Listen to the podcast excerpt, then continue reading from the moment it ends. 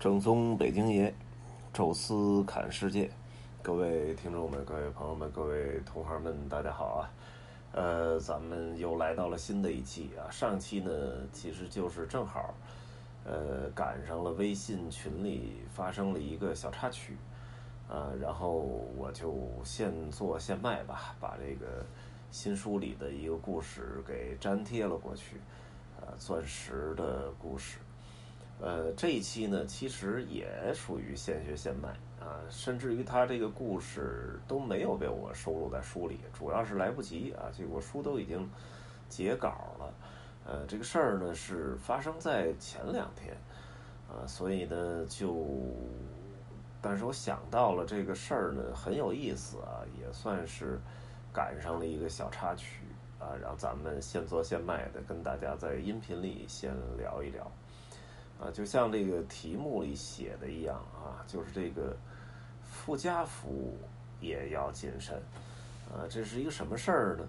呃，那天呢，我去南城啊，这个北京的非常靠南的地方有一个野生动物园儿。呃，如果是北京的朋友，应该都知道。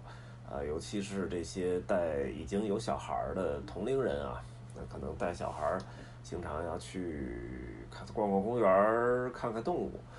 啊，那么那个地方是挺好的，尤其是住在南城的朋友，啊，像我就住在南城啊，所以我这个去北边的什么那亚运村这都不说了啊，哪怕就是去动物园啊，这个是在西直门外啊，就北二环和北三环之间啊，那么一个位置，这个地方。我要是开车过去的话，咱们不说那个上下班的高峰，就是平时，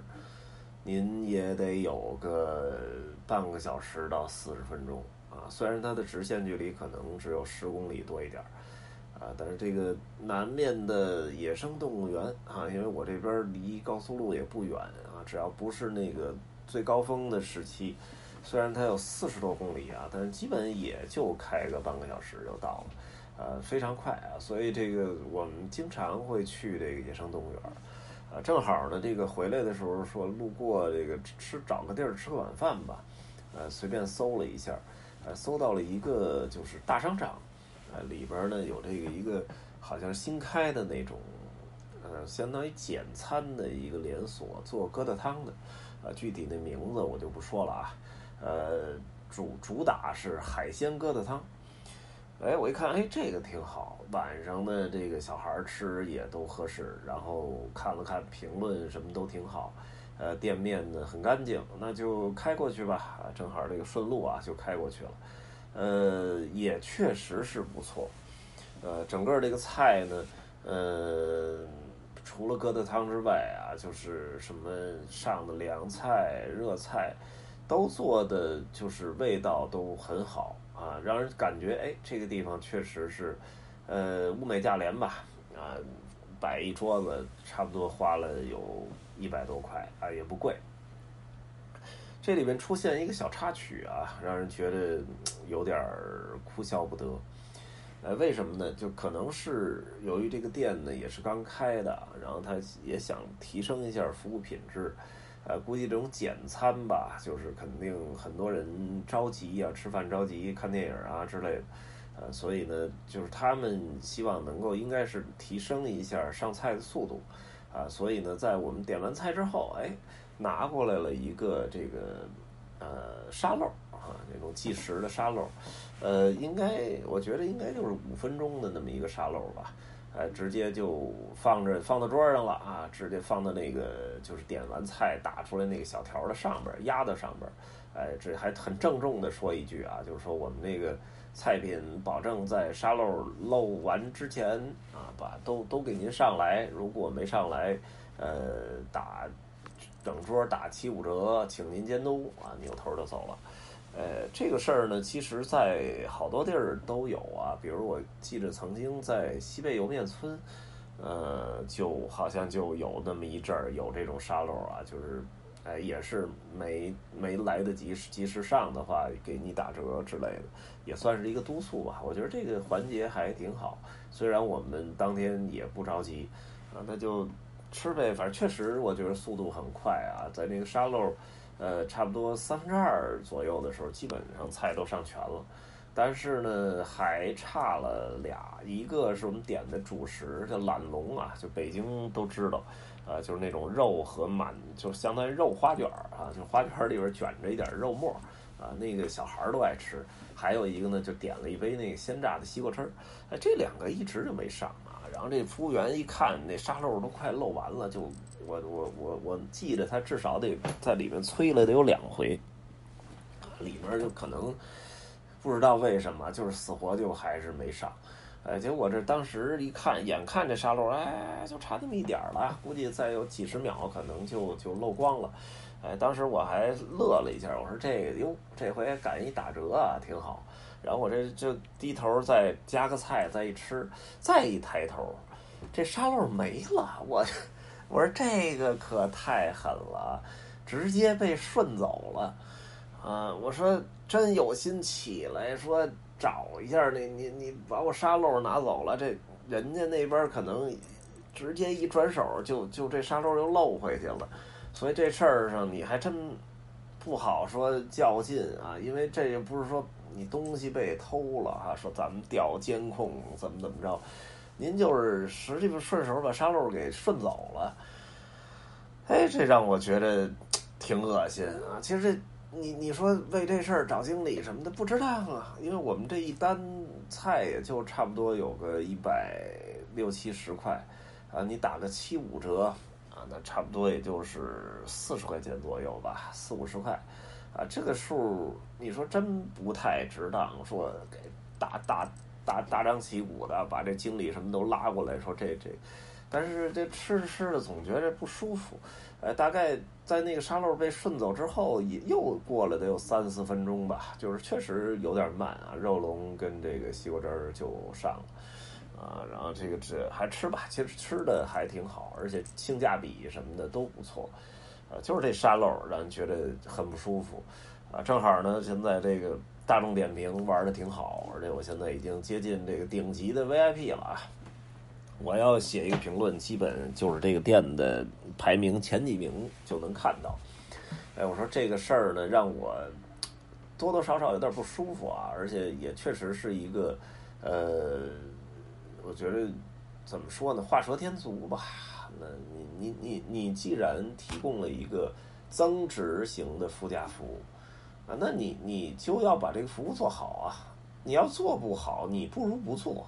就是因为我也没没有抱怨说你上菜慢，我也不着急，您就正常上。那个上菜的时间让我感觉已经很快了，但是你非要搁一沙漏，你搁一沙漏，您就认账就完了啊！您这个呃多少就是哎没上齐，那就打折就完了啊！那那你这这又顺走了，这让我觉得挺逗啊！我我想可能是没准经理要求是有这么一个环节。啊，那没上全七五折，那可能打了折，那个甭管是后厨还是上菜的，可能都会相应的没准有点处罚。哎，所以这个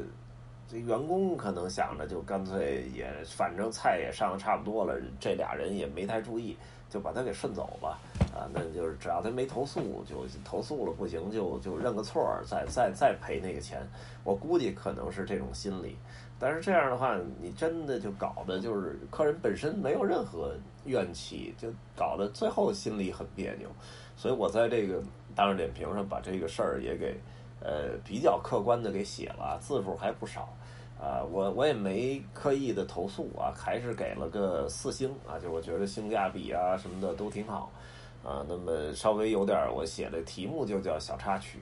啊，然后我就说这个事儿，我说其实。上菜已经很快了啊！如果说你觉得，呃，这个员工觉得可能会因为这个有问题，你就可以避免这个，别到时候画蛇添足，自打耳光啊！然后就写了，大概写了这么一个，呃，没想到那店家还回了啊！这个因为我当时就写了一个西瓜汁儿啊，然后哎，店家还出来了，还说那个抱歉亲啊，您那个属于。呃，饮饮料啊，饮料是不包含在这个菜单的上菜时间里的。我这个后来我就回了他一个，我说这肉龙也没上呢，这算饮料吗？当然啊，你要再往下解释，肉龙可以算主食嘛？啊，就是最终解释权还是我的。但是就又话又说回来了，就何苦呢？你又来一堆解释啊，完了这个不算，那个不算，就好像我把你请到了我们家啊，就是明明到门口，我到你们家门口去拿一个什么东西就行了，结果你非要热情巴拉的把我请进家门，但是请进了家门，告诉我这个厕所不可以使，厨房不能进，卧室不让进，书房不可以看。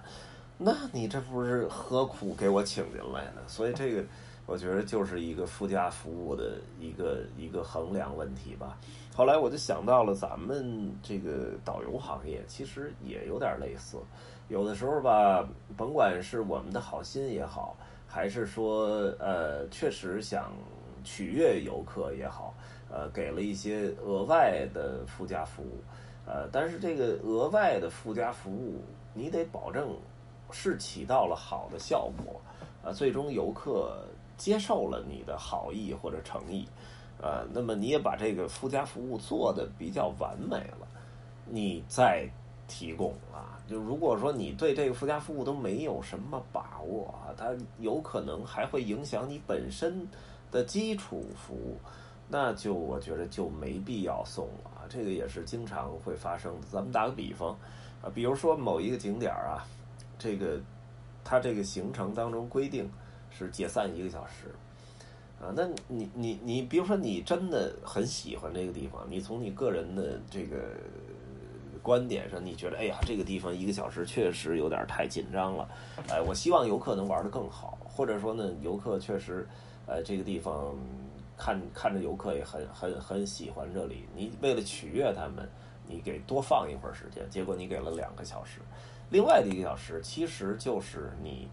额外赠送给他的，呃，这个时间当然要在你的把握当中。比如说，当天的工作时间是十二个小时啊，司机啊什么这些，哎，你确定那一天所有的其他的项目都完成，不会超过十一个小时，哎，这样你把这一个小时给他，然后你。这个行程结束之后一算，哎，十二个小时整整结束了就可以，呃，但是您不能说，哎，这个景点儿这个多给了一个小时啊，结果后边时间超了啊，那超了之后司机找你要钱，呃，加班费什么的，你你该出也出，但是那个其实客人倒无所谓，你这儿稍微损失一点，客人更高兴也行，但是怕就怕问题后边又出现了一些什么事儿，呃。就比如说一个景点儿被耽误了，那就就非常尴尬。我记得我还真有过这么一回的失误，呃，我记得那时候刚刚带欧洲团没多久吧，呃，应该是在德国的首都斯图加特，啊，就是德国的这个这个大城市斯图加特南边有一个奥特莱斯叫麦琴根，呃，当时的行程里写的好像是两个小时吧，然后就是客人下车的时候。呃，就是也觉得两个小时有点时间太短啊，那个地方又很大，所以我也觉得确实两个小时对他们购物的来讲，呃，买不了什么东西就结束了。我说那这样吧，给大家两个半小时啊，两个半小时总总可以吧？啊，结果就是确实是客人很高兴，哎，买买了两个半小时，然后就回来。当天下午我们还有一个行程，就是奔驰的博物馆，呃。